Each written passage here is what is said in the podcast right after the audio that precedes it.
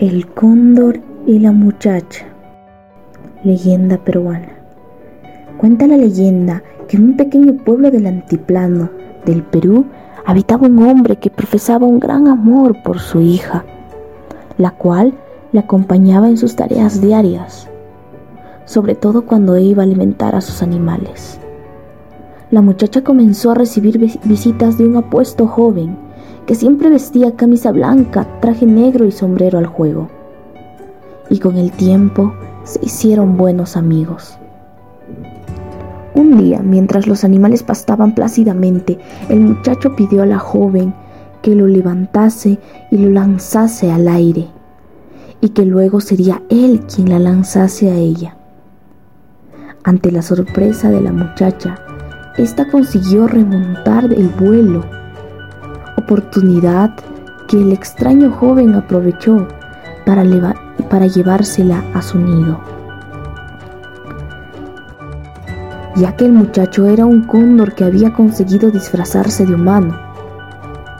Allí vivió la joven durante dos meses, alimentada con carne, hasta que al final ambos se convirtieron en pareja, llegando incluso a tener un hijo pero la añoranza de la muchacha por, por su padre y sus animales se hacía cada día más insoportable. Así que trató de convencer a su pareja para que le permitiese volver a casa, a lo que el cóndor se negó rotundamente. Desesperada la muchacha vio un día un picaflor que buscaba néctar cerca del nido del cóndor y le pidió que, que le ayudase a escapar.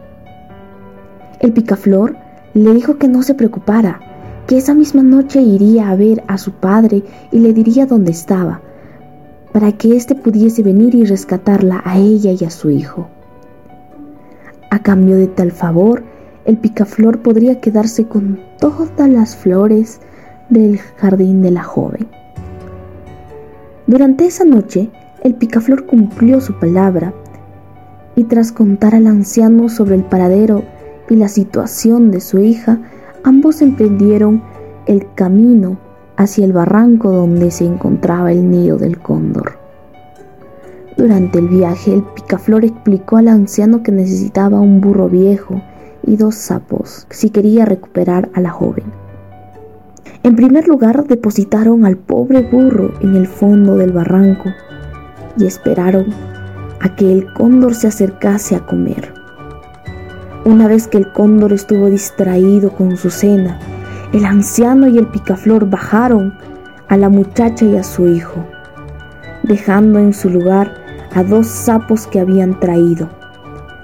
Antes de escapar silenciosamente, el picaflor volvió junto al cóndor y usando su mejor interpretación, le dijo con voz de asombro que su mujer y su hijo se habían transformado en sapos por algún tipo de extraño maleficio. El cóndor emprendió veloz regreso a su nido, donde encontró a, los, a las dos verdes criaturas. Y tan afectado quedó por el dolor y la sorpresa que decidió vivir como cazador solitario el resto de sus días.